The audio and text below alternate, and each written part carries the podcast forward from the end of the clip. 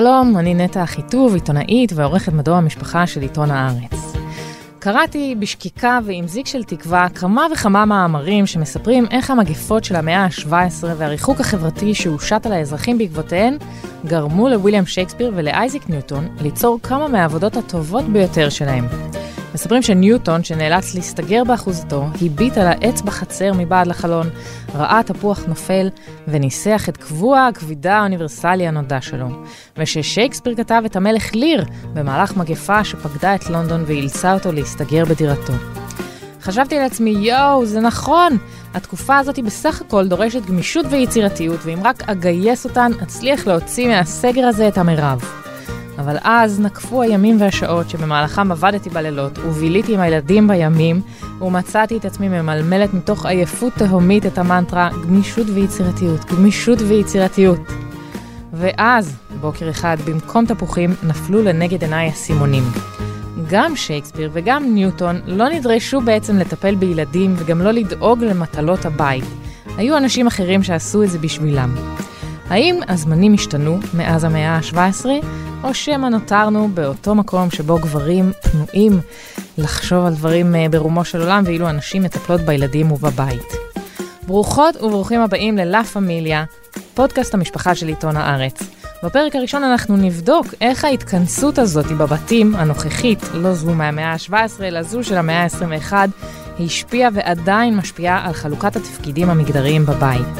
והכי מעניין, האם התפקידים האלה ימשיכו להיות מחולקים באותו אופן גם בימי השגרה שבאים עלינו לטובה, או שנחזור לנרטיב המוכר שהאימהות מגדלות את הילדים והאבות עוזרים להם. אז שלום לאורחים שלנו, פרופסור תמר שגיא מבית הספר לפסיכולוגיה במרכז הבינתחומי הרצליה, ושי אור, מדריך הורים ומחבר הספרים הורות כמעשה ניסים ובלי גבולות. נתחיל עם הנתונים שידועים לנו מלפני סגר הקורונה שהושת על כולנו וסגר אותנו בבתים. בשנת 2019 אישרו כמה מחקרים את מה שנשים רבות יודעות באופן אינסטינקטיבי כבר הרבה מאוד זמן. נשים משקיעות פי שניים זמן ביום בממוצע בביצוע מטלות משק הבית מגברים. ואגב, הממצא הזה תקף גם לגברים שטענו בתחילת המחקר שהם דווקא כן מבצעים מחצית ממלאכות הבית, כלומר, אה, מודעות אה, מגדרית לא בהכרח אה, פותרת אותך מחוסר שוויון מגדרי. ומחקר אחר מאותה שנה מצא שאימהות עדיין נושאות ב-65% מהמטלות שקשורות בטיפול בילדים. וגם פה יש, אגב, מעניין, הממצא הזה תקף לכל הנשים, גם כאלה שמרוויחות יותר מהבעלים שלהם, גם כאלה שהן בעלות השכלה רחבה. בקיצור, זה לא פוסח על אף אחת מאיתנו. אז תמר, כמי שחוקרת את הנושא, מעניין לדעת מה המקור של אי השוויון הזה לדעתך. ויש בגדול שני הסברים uh, עיקריים. אחד הוא הסבר שאפשר לקרוא לו הסבר uh, מבני, שבעצם אומר שהמקור של הבעיה הזאת זה באיך ששוק העבודה הקפיטליסטי בעצם uh, בנוי, שהוא בעצם נוצר מצב שמתגמל משפחות על כך שגברים לא נמצאים בבית. זה מתבטא בכך שאין שעות גמישות של עבודה, לא מתאפשרת עבודה מהבית, הרבה מהפגישות נעשות בשעות שהילדים נמצאים בבית, שזה שעות אחר הצהריים.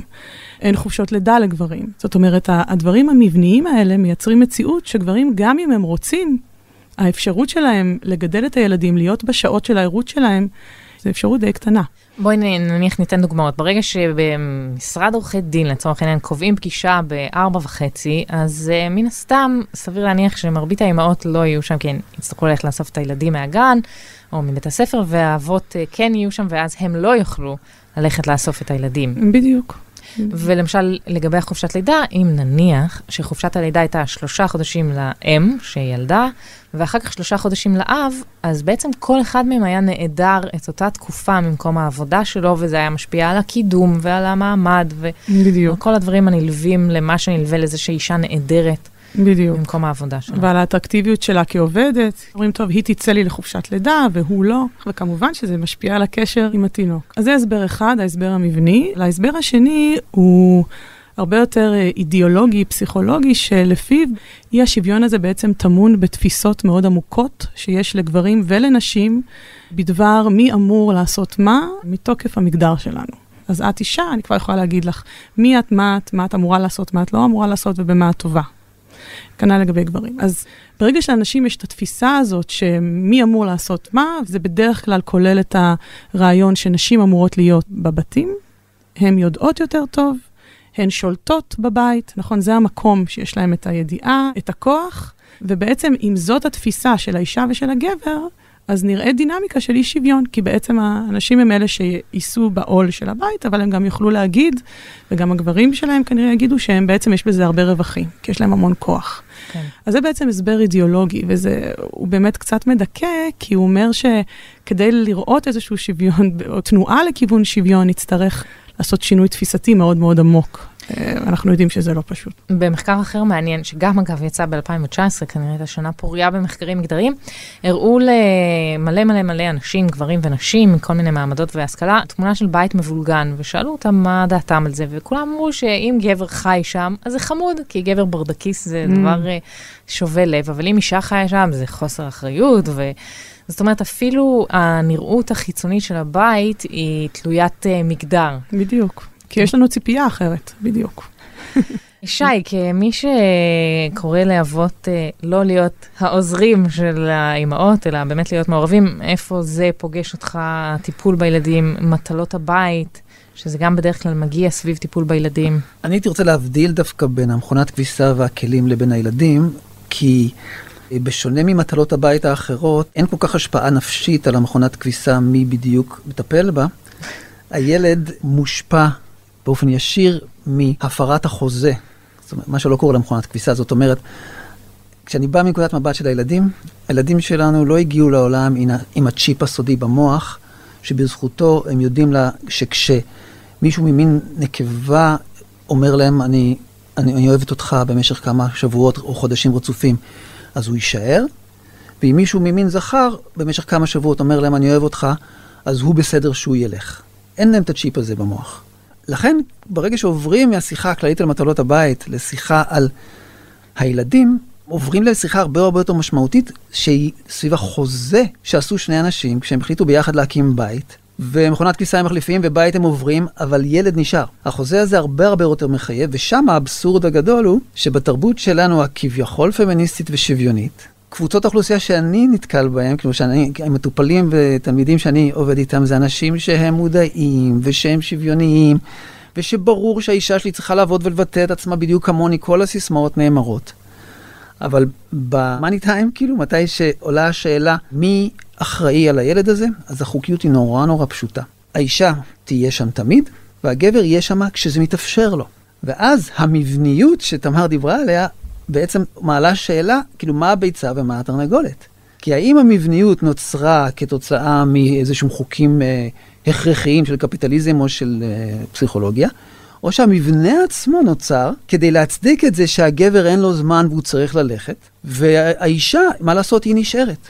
בעולם ההייטק, אני מלא אנשים שחשפו בפניי את המידע המטלטל הזה, שאתם אולי יודעות אותו גם, שסביב השעה 4-5 אחרי הצהריים בחברות ההייטק, אנשים מתחילים ליזום פגישות.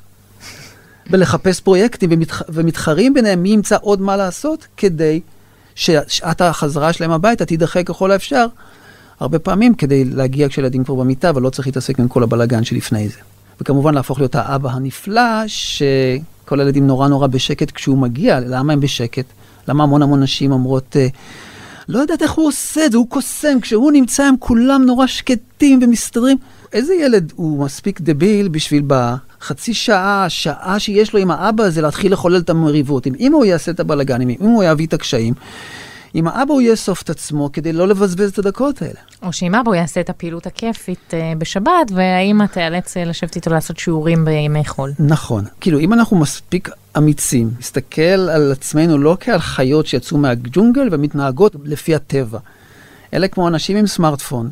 שפיתחו דתות ופיתחו תעשיות ופיתחו uh, תזונות ששום דבר בהם הוא לא טבעי, הכל הכל מניפולטיבי ומלאכותי. אנחנו יכולים להגיד שיש מניפולציה אחת שאף אחד עוד לא בחר להשקיע בה. ולכן היא לא מתחוללת, וזו המניפולציה שתגרום לזה שתמיכה נפשית בילד, או יותר נכון, הימצאות עם ילד ללא תנאי, תתבצע על ידי כל האנשים שהכריזו שהוא ילד שלהם והם אוהבים אותו. המניפולציה הזאת, אף אחד לא, לא באמת החליט עליה. והסיבה שזה עוד לא קרה זה שלמרבה הכאב, אני אומר את זה כגבר, התרבות שלנו עדיין מנוהלת לא על ידי גברים, שזה היה איכשהו מסתדר, על ידי חשיבה גברית. זאת אומרת, החשיבה שבה מה שבבית קורה הוא משעמם וטפל, ולא ממש משפיע על העולם. אבל שם בחוץ, באבז, בצ'יפ החדש שאנחנו מפתחים לסמארטפון, או בשירה המדהימה שכותבים, או במהפכה הדתית או החברתית שהם מחוללים, שם ברחוב, בבית, במפעל, קורה הדבר החשוב. כאילו מבחינתי, אם אני בעבודה שלי אצליח טיפה-טיפה לגרום לגברים להבין שהעולם האמיתי, המהפכה האמיתית מתחוללת בבית, איפה שהילד שלכם מחכה לכם, ולא בשום מקום אחר, זה כאילו עשיתי את שלי.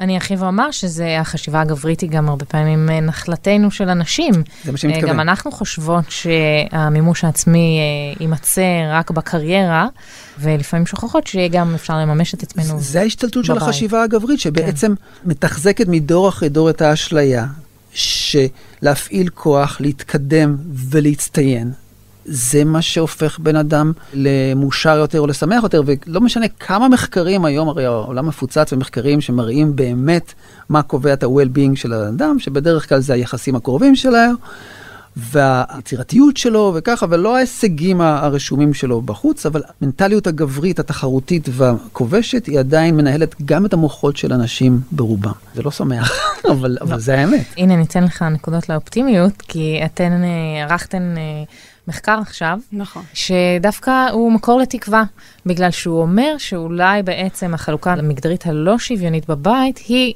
כן אה, תוצר של אה, השוק. נכון. כן. אז קודם כל, את המחקר הזה עשיתי עם דוקטור מיכל רייפן תגר מהמרכז הבינתחומי בהרצליה, ובעצם שאלנו גברים ונשים, ביקשנו מהם לומר איזה אחוז מעבודות הבית ומעבודות הטיפול בילדים, אני מאוד מסכימה עם שי שזה לא אותו דבר, הם עושים לעומת בן הזוג. אז בעצם יש לנו את המאה אחוז של העוגה, וביקשנו מהם להגיד כמה מתוך זה. אז אם למשל מישהו חי בבית שהתחושה שלו זה שהכל זה 50-50, אז הוא אומר 50 אחוז אני, 50 אחוז היא, אם מישהו מרגיש שהוא עושה מעט מאוד, הוא אומר 20 אחוז אני, 80 אחוז היא, זאת השאלה. ביקשנו מהם לדווח על האחוז הזה בימים לפני הקורונה, זאת אומרת שיזכרו איך זה היה לפני הקורונה, וביקשנו מהם היום, היום זה היה בעצם כמה ימים לפני הפסח, זה היה בשבוע שקדם לליל הסדר, שאז הסגר היה די uh, קשוח, כן. ואז הייתה לנו בעצם הזדמנות לבדוק האם אנשים מדווחים על שינוי. זאת אומרת, מקודם נניח עשיתי 40 אחוז, היום אני עושה 50 אחוז. הייתה לנו כאן בעצם הזדמנות לראות את הכוח של השינוי המבני, כי אנחנו בשינוי מבני אדיר ממדים, פשוט כולם נכנסו לבתים, כולל הגברים. ואם באמת העניין המבני הוא כל כך מהותי, אז אנחנו נצפה לראות יותר שוויון. אבל אם הסיפור הוא אידיאולוגי, אז דווקא כשיש כל כך הרבה עבודה בבית, והאישה והגבר נמצאים בבית, אז דווקא הדפוס המסורתי יכול uh, להתבטא ביתר שאת. אז האמת שחשבנו שזה מה שיקרה. חשבנו שהדפוס המסורתי יתבטא ביתר שאת, ונראה תמונה כזאת די uh, עגומה, שנשים עושות בעצם יותר משהם עשו מקודם. אבל uh, לא, מצאנו תוצאות uh, אחרות, שמלמדות שגם גברים מדווחים שהם עושים יותר מלעומת uh, התקופה שלפני המשבר, וגם נשים מאוששות את זה, ואכן מדווחות שגברים עושים היום יותר, והן עושות היום פחות, אוקיי? מדהים. זה באמת מדהים, והאמת שזה גם היה דפוס ככה די עקבי. הייתה לנו דרך לפלח את זה לכל מיני קבוצות, וראינו שזה נשמר ברוב הקבוצות, כלומר... זהו, ראיתם משפחות ששני בני הזוג איבדו את מקום העבודה, משפחות שרק הגבר איבד במקום העבודה והאישה לא. בדיוק. אז בעצם המודל הזה שגברים עושים יותר ונשים מאוששות את זה, נכון גם לבני זוג ששניהם המשיכו לעבוד, כלומר בתים שבתקופת הקורונה גם הגבר וגם האישה עושים את הדבר הבלתי אפשרי הזה ועובדים מהבית. במשפחות האלה ראינו את הדינמיקה הזאת, שהגבר עושה יותר לעומת מקודם והאישה מאוששת את זה. גם בקרב זוגות ששניהם כרגע לא עובדים, וגם היו לנו את הזוגות ששם הם, הקערה לגמרי התהפכה, כלומר האישה המשיכה לעבוד והגבר חדל לעבוד בעקבות הקורונה. ואז ראינו דיווח באמת דרמטי שגברים מספרים שהם עושים הרבה יותר, וזה אגב המקרה היחיד שגברים עשו יותר מ-50 אחוז. Hmm. שכן חשוב לציין שבכל המקרים, אפרופו אופטימיות, בכל המקרים עדיין לא הגענו ל-50 אחוז. זאת אומרת, אנחנו מדברים על, עלייה על יחסית. תנועה לכיוון שוויון, אבל עדיין בשום מקרה זה לא היה 50 אחוז, רק במקרה של הגברים שכעת לא עובדים, ובנות. הזוג שלהם הן מפרנסות. אז באמת הם דיווחו שהם עשו יותר, ונשים במשפחות האלה דיווחו שגברים עושים 70 אחוז יותר. זאת אומרת, הן רואות את זה ומשתאות ב... הן רואות פרח וחושבות שזה שיח. כן, בדיוק, בדיוק. אה, וגם בחנתן אה, מדדים אידיאולוגיים, זאת אומרת, גם שאלתם את הגברים והנשים אה, מה עמדתן בנוגע למטלות הבית ותפקידיהם המגדריים. בדיוק, אז היה לנו את המדד האידיאולוגי בשביל לבדוק את ההשערה שאולי בקרב אנשים שאידיאולוגית מאמינים שאישה מקומה בבית, נראה פחות מהשוויון הזה. ואם האידיאולוגיה משחקת תפקיד, אז אנחנו היינו מצפים לראות uh, תוצאה כזאת, אבל uh, לא קיבלנו, האמת, שום אפקט שמלמד על uh, תפקיד של אידיאולוגיה. כלומר, גם בקרב גברים שמאמינים שאישה מקומה בבית, וגם בקרב גברים שלא מאמינים בזה, שמאמינים בשוויון, either way, הקורונה בעצם התבטאה בכך שהם עושים היום יותר, ואנשים מאוששות את זה. כלומר, זה לא תלוי באידיאולוגיה, זה תלוי במבנה שהשתנה, ויצר... Uh, שוב, תנועה שאפשר, זה תלוי גם קצת איך מסתכלים על זה, מה, מהפרספקטיבה שלי זה מהפכה קטנה, כי אנחנו מדברים על אי שוויון כאמור, כמו בפתיחה של הפודקאסט הזה, מאוד uh, עיקש ומאוד יציב ומאוד מאוד קשה ל- ל- לשנות אותו. והנה, קרה משהו. שישה שבועות. כן, ו... שעשו שינוי. יש לנו נטייה כשמדובר באי שוויון מגדרי להתמקד תמיד בקורבן ובנשים בהקשר הזה. אבל פה זה, זה מראה לנו עד כמה גם גברים יכולים להרוויח מתנועה שתאפשר יותר שוויון. להרוויח קודם כל את הדבר הכי חשוב, שזה קשר עם ילדים. אגב, אני מתייחסת בדברים שלי לש, לשני המדדים, גם בהקשר לטיפול בילדים וגם לעבודות הבית. כל הממצאים אה, מתבטאים ביתר שאת בהקשר לילדים. זאת אומרת, אה, הקורונה הגבירה יותר את המעורבות בהקשר לילדים, קצת פחות בהקשר לעבודות הבית, אבל גם שם זה התבטא. שי, אתה כבר שנים יודע שגברים מעורבים ולא רק עוזרים, זה אה, בעצם אה, מתכון אושר אה, גם לגברים, גם לילדים וגם לנשים. זה עוד הרבה לפני העושר, זה מתכון לבית. אני קורא לזה משפחה שהיא באמת בית. מקום שאפשר לנוח בו ולהישען בו. יש את המחקר המדהים הזה של פרופסור רות פלדמן, שהיא בדקה את ההשפעה של האוקסיטוצין במוח של גברים שמגדלים את התינוקות שלהם הקטנים. זה לפני כמה שנים יצא המחקר הזה, והוא הדליק אותי וריגש אותי מאוד. אבל אני חוויתי את המחקר הזה על עצמי, אוקיי? כי כש... לפני 24 שנים, כשנולדה הילדה הראשונה שלי, האישה שלי אה, לא יכלה להיות איתה בחצי אה, יום הראשון, ושמו לי אותה על הידיים. אני הייתי במשגב לדח עם תינוקת על הידיים בלי שום מחנות. ושם התחילה ההורות שלי, והיא התחילה בבת אחת, ואני הפכתי להיות אבא זאב. ההכנה שלי לזה הייתה שעוד לפני שנולדה הילדה שלי, מכל מה שאני למדתי על הילדות שלי וכבר על מטופלים שלי, הייתה בי החלטה מאוד ברורה שאני אהיה 200 אחוז אחראי על הילדה הזאת. לא יהיה שום דבר בחיים שלה שאני לא אוכל להיות שם בשבילה. אבל לא התכוננתי לזה שיקרה על, על הרגע הראשון. ואני לא ידעתי שקורה לי משהו עם אוקסיטוצין, אבל מה שקרה לי והמשיך משם והלאה, זה שהמרחב הזה של הבן אדם הקטן והחדש הזה, לאפשר לו ש... שאין עליי ללא שום צורך באף אחד אחר, זה הפך להיות הציר של החיים שלי, ואחר כך גם עם שתי הילדות האחרות שלי. הדבר הזה הרבה יותר קשה לגבר לעשות אותו מאשר לאישה. צריך להיות פה פיירים והוגנים, אוקיי? מעט מאוד גברים שלא היו בהיריון ולא התכוננו להיריון ולא קיבלו את התבנות החברתי להיות עסוקים בילדים, יכולים באופן פשוט לבוא ולהיות 100% אחראים על, על התינוק הקטן שלהם. כן, אני רק חושבת על ההערות שהוא יקבל מהחבר'ה. ועל הלעג, ובטח. כן. אז כאילו, כיום, עד גם עכשיו, בכביכול תרבות שוויונית, גבר צריך לעשות כמה צעדים קדימה, ולפעמים, מה שקרה לי, ממש להזיז הצידה את האישה שלו ולהגיד, היי, אני לא בעלי עוזר לי, אני, זה הילד שלי.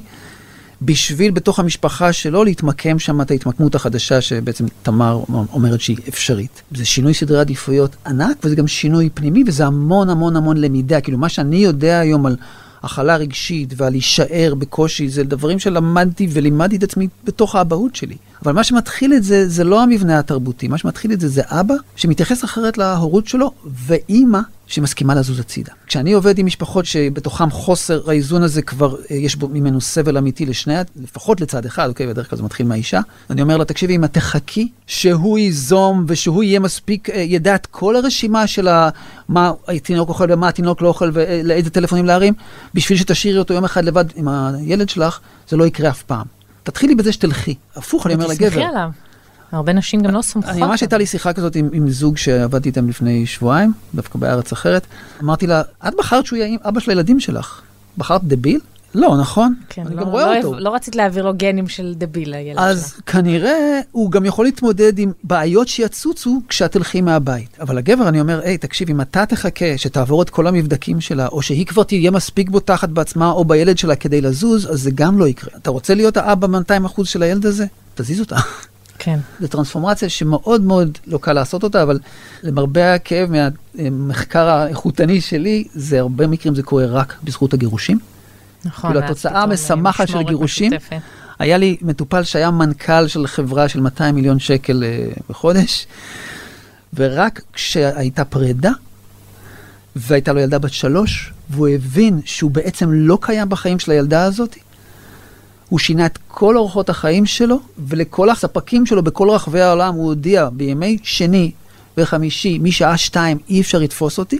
וכשבבוקר, כשאני לוקח את הילדה לגן, הוא הודיע לכל העובדים שלו, אני הולך לאחר, והוא היה בטוח שיפטרו אותו, אבל התוצאה של הדבר הזה, מה שקרה, זה שאחרי חודש, חודשיים, כולם התחילו לעלות עליו לרגל, ואישו איך עשית את זה.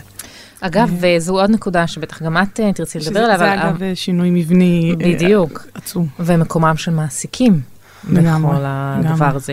ואולי עכשיו דווקא הקורונה תראה לכולנו שאפשר אה, לעשות פגישות גם אה, בטלפון, ולא חייבים אה, לאו דווקא להיפגש, ואפשר לעשות את אותו הדבר בדרכים אחרות שכן מאפשרות להיות לגברים קצת יותר בבית.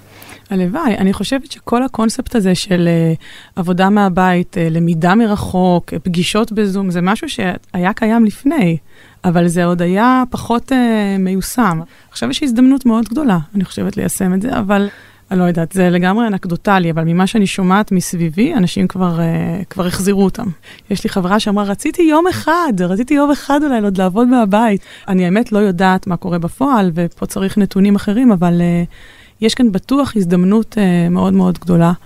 אני רוצה בהקשר של uh, פרופסור רות פלדמן להגיד, היא קולגה שלי גם מהמרכז הבינתחומי בהרצליה, יש לה מחקרים מרתקים על אבהות. אני עוקבת אחרי משפחות לאורך זמן, והיא מראה איך לאורך זמן אותם ילדים שיש להם קשר מיטיב עם האב, קשר קרוב, יש להם פחות סיכוי לפתח כל מיני סוגים של uh, הפרעות תפקודיות וחברתיות. היא מסתכלת למשל, יש לה מחקר על ילדים לאימהות עם דיכאון אחרי לידה.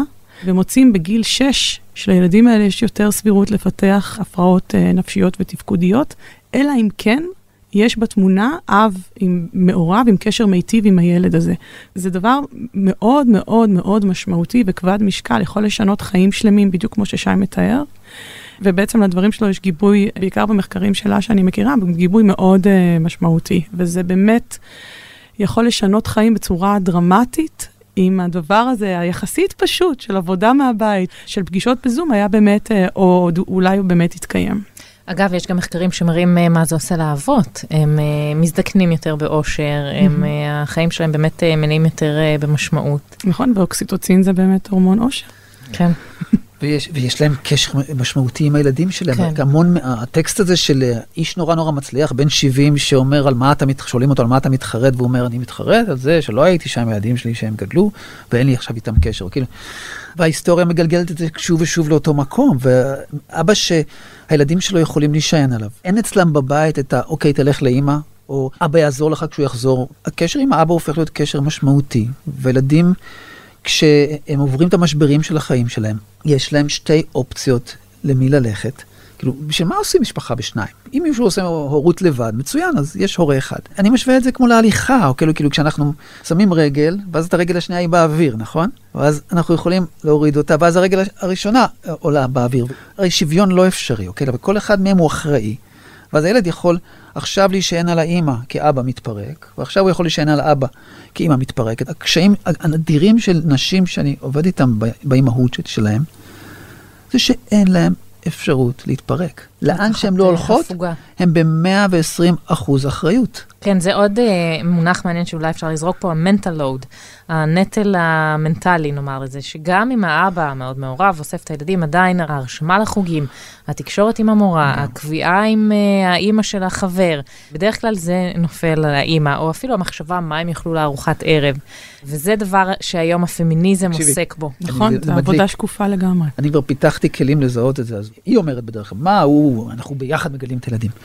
ואז אני שואל אותו, אוקיי, תקשיב, היא אה, קיבלה עכשיו הצעה מדהימה לקנדה חודשיים, היא נוסעת לעבוד בקנדה. מה קורה? מה שעובר לו בראש ברוב המקרים זה שהוא מתחיל לגייס אימהות ודודות ובייביסיטרים.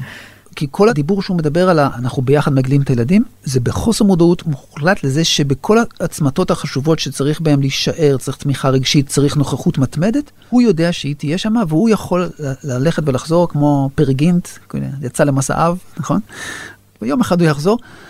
והרבה פעמים גם השינוי שאני ממליץ עליו, כאילו, אני קודם כל שולח אותה לשבוע, ואם אפשר לעשרה ימים, היא לומדת שאפשר בלעדיה, והוא לומד שהוא יכול לבד. כן. אבל בוא נדבר נניח על אה, הרבה פעמים, אה, מה לעשות, אה, גברים מרוויחים יותר מנשים.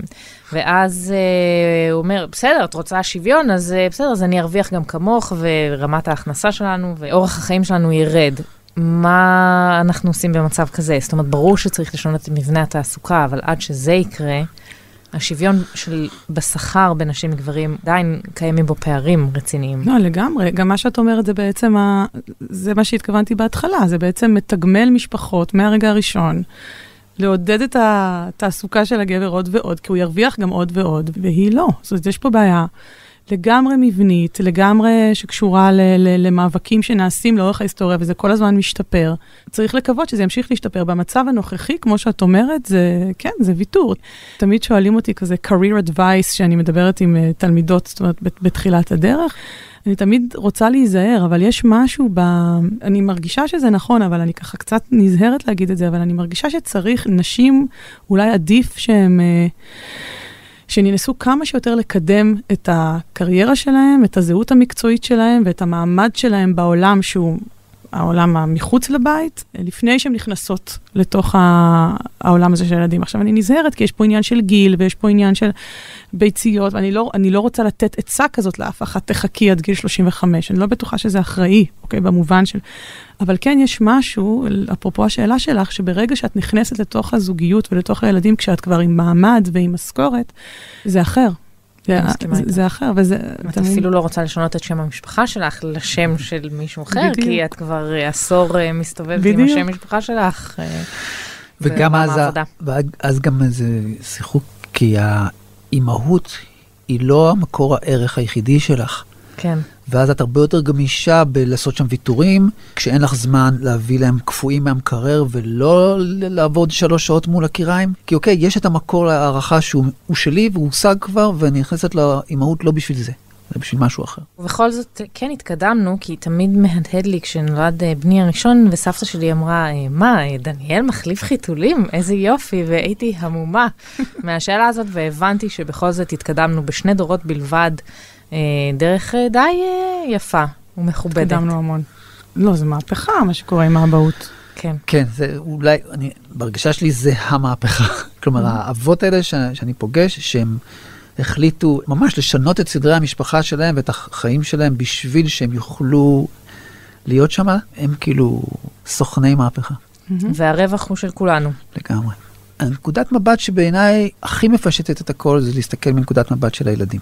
לא מה אנחנו רוצים מהם, או מה אנחנו יודעים עליהם, אלא ממש כאילו, אם אני הייתי במקום הילד הזה, מה הייתי מבקש? אם הם בכנות מסתכלים על נקודת המבט של הילד שלהם, הוא רוצה שמי שהבטיח לו, אני פה בשבילך, גם יישאר שם בשבילו. נקודת המבט הזאת לא הופכת את אמא ואבא לשפוטים של הילד ולחסרי קריירה. גם אני וגם האישה שלי, כאילו, יש לנו חיים שלמים שהם מחוץ להורות, אוקיי? זה, זה לא הסיפור. אבל היא כן יוצרת משפחה שמתבססת על אחריות מוחלטת ומאפשרת לילדים לא להיאבק כדי להשיג את אבא, פשוט uh, למצוא אותו שם. אני רוצה בהקשר הזה ככה לחדד את הסיפור הזה של המבניות והקונטקסט. אני חושבת שזה נכון... Uh, להמון הקשרים של מגדר, גם כשאנחנו מחנכים כהורים וגם כמורים וגם כמנהלים, אפרופו מה שוק העבודה יכול לעשות. אנחנו צריכים לדעת שאנחנו יכולים, יש לנו את הכוח לפתוח טווח של אפשרויות והזדמנויות לאנשים ללא קשר למגדר שלהם, שמבחינתי, מה שקרה עכשיו בקורונה, או אם אני היום מנהלת ואני אאפשר לגברים לעבוד מהבית, אני אאפשר להם בעצם משהו שקיים בהם לממש אותו. ואני לא אחליט בשבילם, בגלל שהם גברים, שזה מתאים שהם יהיו בפגישה בשש בערב. זאת אומרת, יש לנו נטייה באמת לראות, כמו שאמרתי קודם, לראות גבר ולהבין או לחשוב שאני יודעת מה נכון בשבילו. אבל האמת היא שגם בגברים וגם בנשים יש טווח עצום של תכונות ומוטיבציות ויכולות, ואנחנו צריכים לאפשר את זה. כשאנחנו בעמדה שיכולה לאפשר, גם, בטח כהורים, אז זה גם מתקשר לצעצועים, אז אני אקנה גם לבת שלי מכונית עם שלט וגם לבן שלי בובה, כדי לאפשר להם לפתח ולח, ולחיות את הטווח הרחב שיש בתוך כל אחד. יפה מאוד, המון פעמים אה, כשקורים דברים אה, קשים בסדר גודל כמו הקורונה למשל, אנחנו מחפשים לטעון אותם במשמעות, כדי שזה לא יהיה סתם. אז אולי אה, אם אנחנו מחפשים לטעון את התקופה הזאת במשמעות, זה זה שיש באמת תקווה גם לגברים, גם לנשים וגם לילדים, ליצור משפחות יותר שמחות, מגוונות, עם טווח רחב של התנהגויות. אני ממש מודה לכם, זה היה מרתק. תודה, תודה רבה, פרופסור תמר שגיא מבית הספר לפסיכולוגיה במרכז הבינתחומי הרצליה, ושי אור, מדריך הורים, מחבר אה, ספרי אה, הדרכת הורים אה, מומלצים במיוחד. תודה. תודה. ותודה גם לכם, המאזינים. תודה לאמיר פקטור ולמאיה בניסן על העריכה וההקלטה, וגם לשני כהן שעזרה בהפקה. אני נטע אחיטוב, בשבוע הבא אנחנו נדבר כאן על תפיסות מיניות בקרב בני נוער, ונתהה אם הסדרה הפופולרית של נטפליקס, חינוך מיני, משקפת משהו מהמציאות או אופטימית מעבר לכל פרופורציה. סוף שבוע נעים.